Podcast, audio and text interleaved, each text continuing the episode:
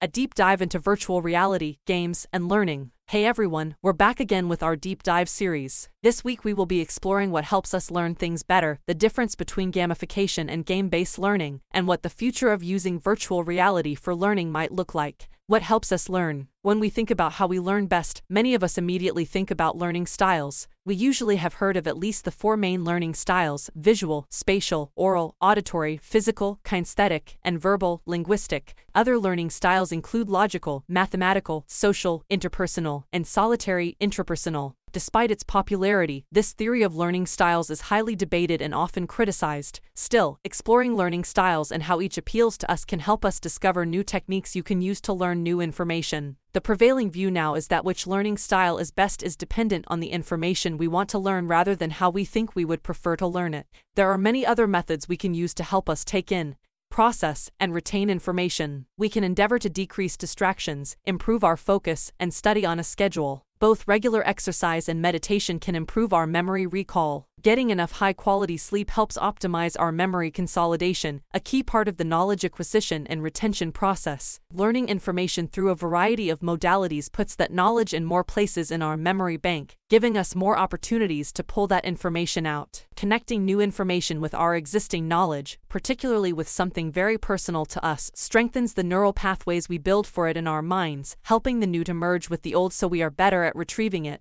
Common advice for teachers is that students learn better when they are excited about a topic, when students experience something pleasant associated with learning, and when students are actively involved in the learning process, teachers are also encouraged to present information in exciting and novel ways, helping students discover how the topic is relevant to them, and guiding student expectations of how successful they will be with the new material. A 2014 study found that experiencing fun and enjoyment in adult learning programs was a motivator to attend classes, and learn, encouraged greater concentration during classes and helped with absorption of the material, and fostered a socially connected learning environment.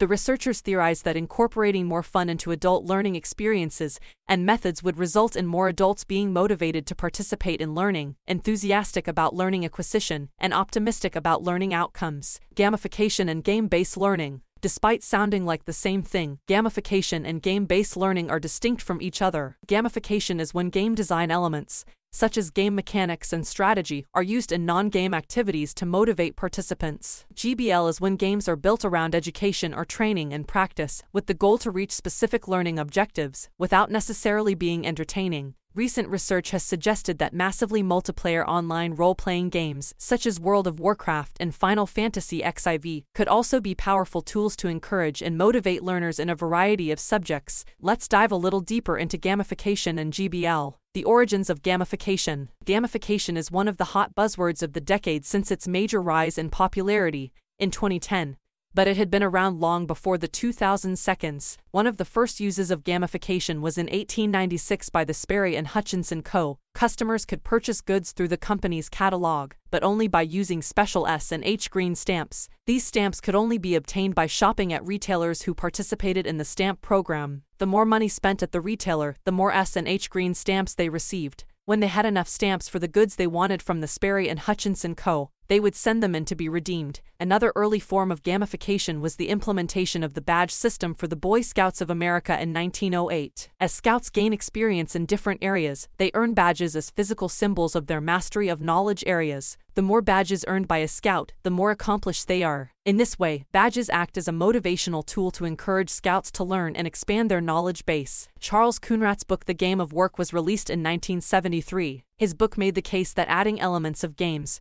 such as constant obvious feedback and quantified progress towards a goal, would help to motivate employees and keep them engaged with their work. The game of work was one of the first formal arguments to support why game related elements should be incorporated into practical settings. Just a few years later, in 1978, Roy Trubshaw and Richard Bartle, students at Essex University, created MUD1, the first multi user dungeon game. MUD1 is the oldest virtual world in existence. In 1983, Essex allowed remote access to its data processor. This led to MUD skyrocketing in popularity overnight with players around the world, making it the first game to really inspire socialization and cooperation on a multi user online game. Around this time, in the early 1980s, gamification began to be recognized in academic circles for its potential in education. Thomas W. Malone was at the forefront of academic research on the applications of video games, publishing his articles toward a theory of intrinsically motivating instruction and heuristics for designing enjoyable user interfaces, lessons from computer games in 1981 and 1982, respectively. In these articles, Malone described what we can learn from computer game design and how those concepts could be applied to other areas. In 1999, Richard Bartle published a piece describing four main types of gamers who play multi user adventures achievers, explorers, socializers, and killers. Bartle notes that most people tend to drift in different directions as they gain more experience with a game, and there is much crossover between the categories. These player types have been cornerstones of gamification initiatives ever since. Another major development for gamification occurred in 1999 with the publication of Stephen Draper's Analyzing Fun as a Candidate Software Requirement article in the journal Personal Technologies. Draper found that fun can be considered a high priority for user software in three cases when enjoyment is the primary function, when learning is the primary function, when learnability is considered an important secondary function. He examined how fun can be worked into software design by considering intrinsic,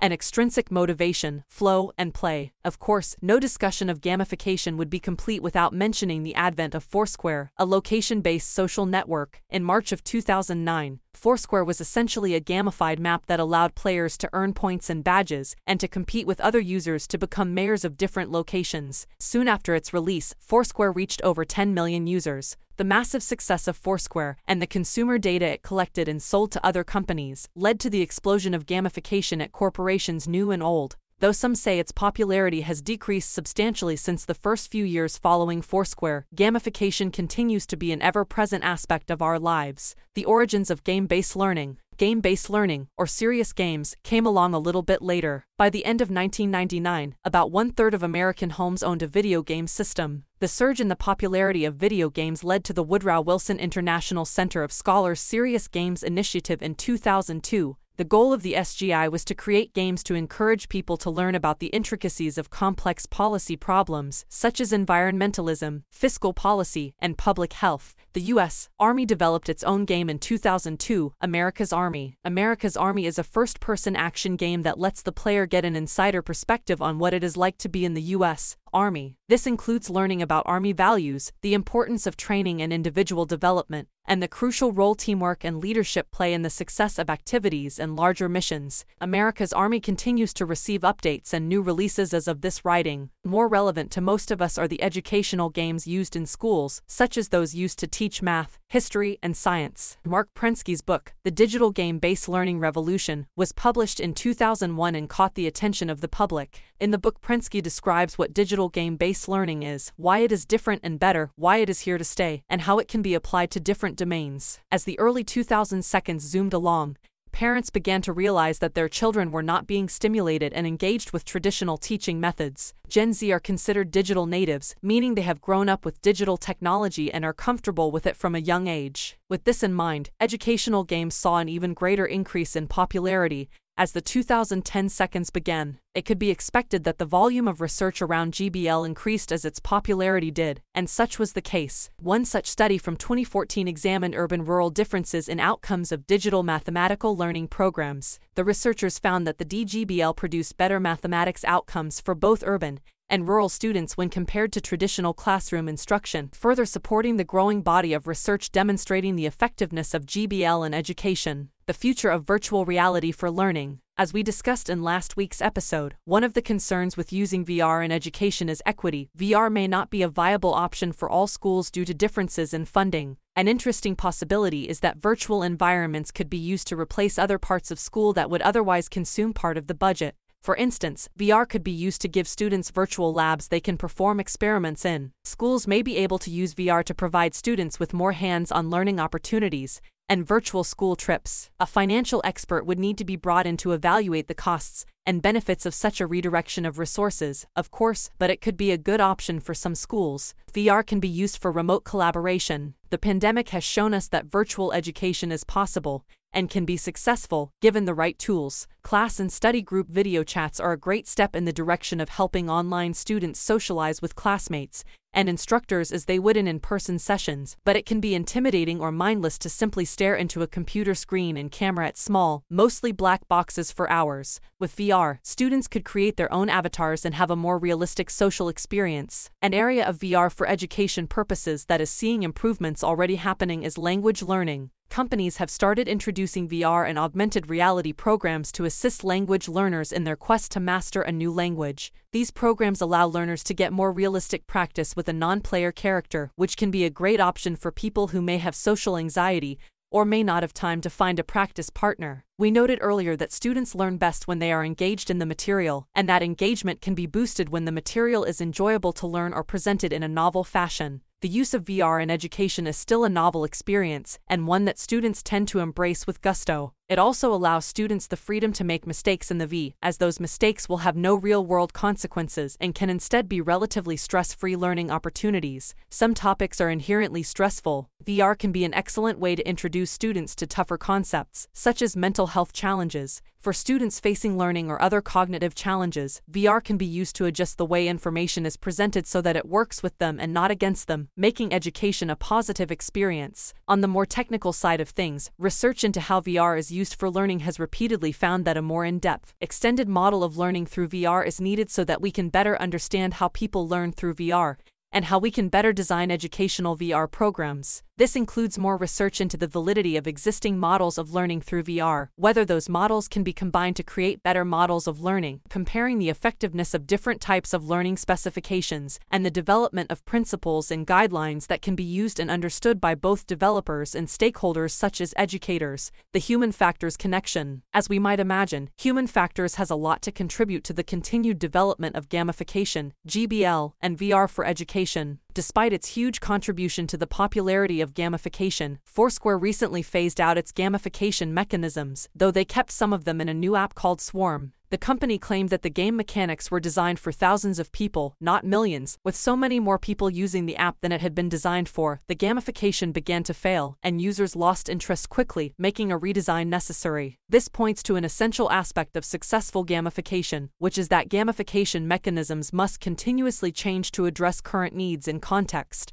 If the game mechanics are never updated, end users soon find them stale and move on to other products and services that can do a better job of keeping their interest. Part of fostering user interest and loyalty to a product or service through gamification is ensuring that the rewards gained through gamification provide real value for both the end users and the company. Rewards that are clearly relevant help people feel like there is a purpose to what they are doing, which can boost motivation. Regularly updating those rewards so that they remain relevant to the users and company in an ever changing world contributes to a sense of novelty and excitement about the product or service, maintaining and refreshing user engagement. Gamification can go wrong when it becomes frustrating or makes users feel bad about themselves. When adding gamification elements to a product or service, we need to remember that how the end user feels can be a major driver of engagement.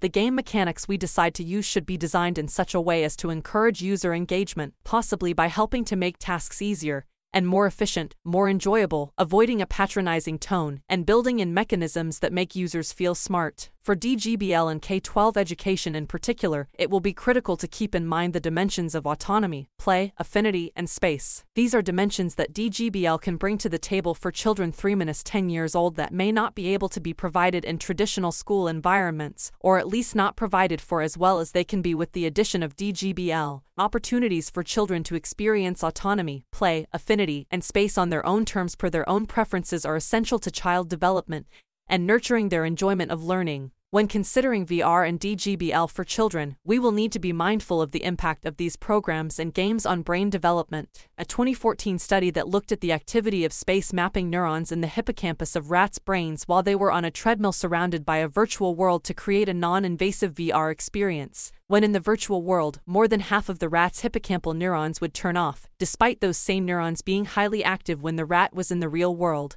The implications for what this would mean for the impact of VR usage on young children's development are unclear, and further research is needed. Young children can have difficulty distinguishing between reality and fantasy or fiction. VR immerses users in a fictional environment, however realistic it may seem. This could exacerbate the negative effects of advertising, poor role models, and potentially traumatic content on children who use VR we will need to consider the consequences of programmed content in VR designed for children carefully as they become more popular, as it could have lasting impacts, unintended or otherwise, on society. This may come in the form of integrating easy to use parental controls or creating guidelines for child centered content. On a broader scale, designers of VR programs will need to think about individual differences and other questions like what are the goals of the user? What is their cultural background? What sort of familiarity with technology can we expect our end users to bring with them? How will their cognitive styles influence learning outcomes? We have talked about other aspects of human factors in VR, such as the comfort of VR headsets and the time compression we can experience while using VR, in previous Human Factors cast episodes. As VR is further developed for education purposes, it will be interesting to see how we merge what we know about how people learn with the concepts of gamification and GBL to create more effective learning tools for students of all ages.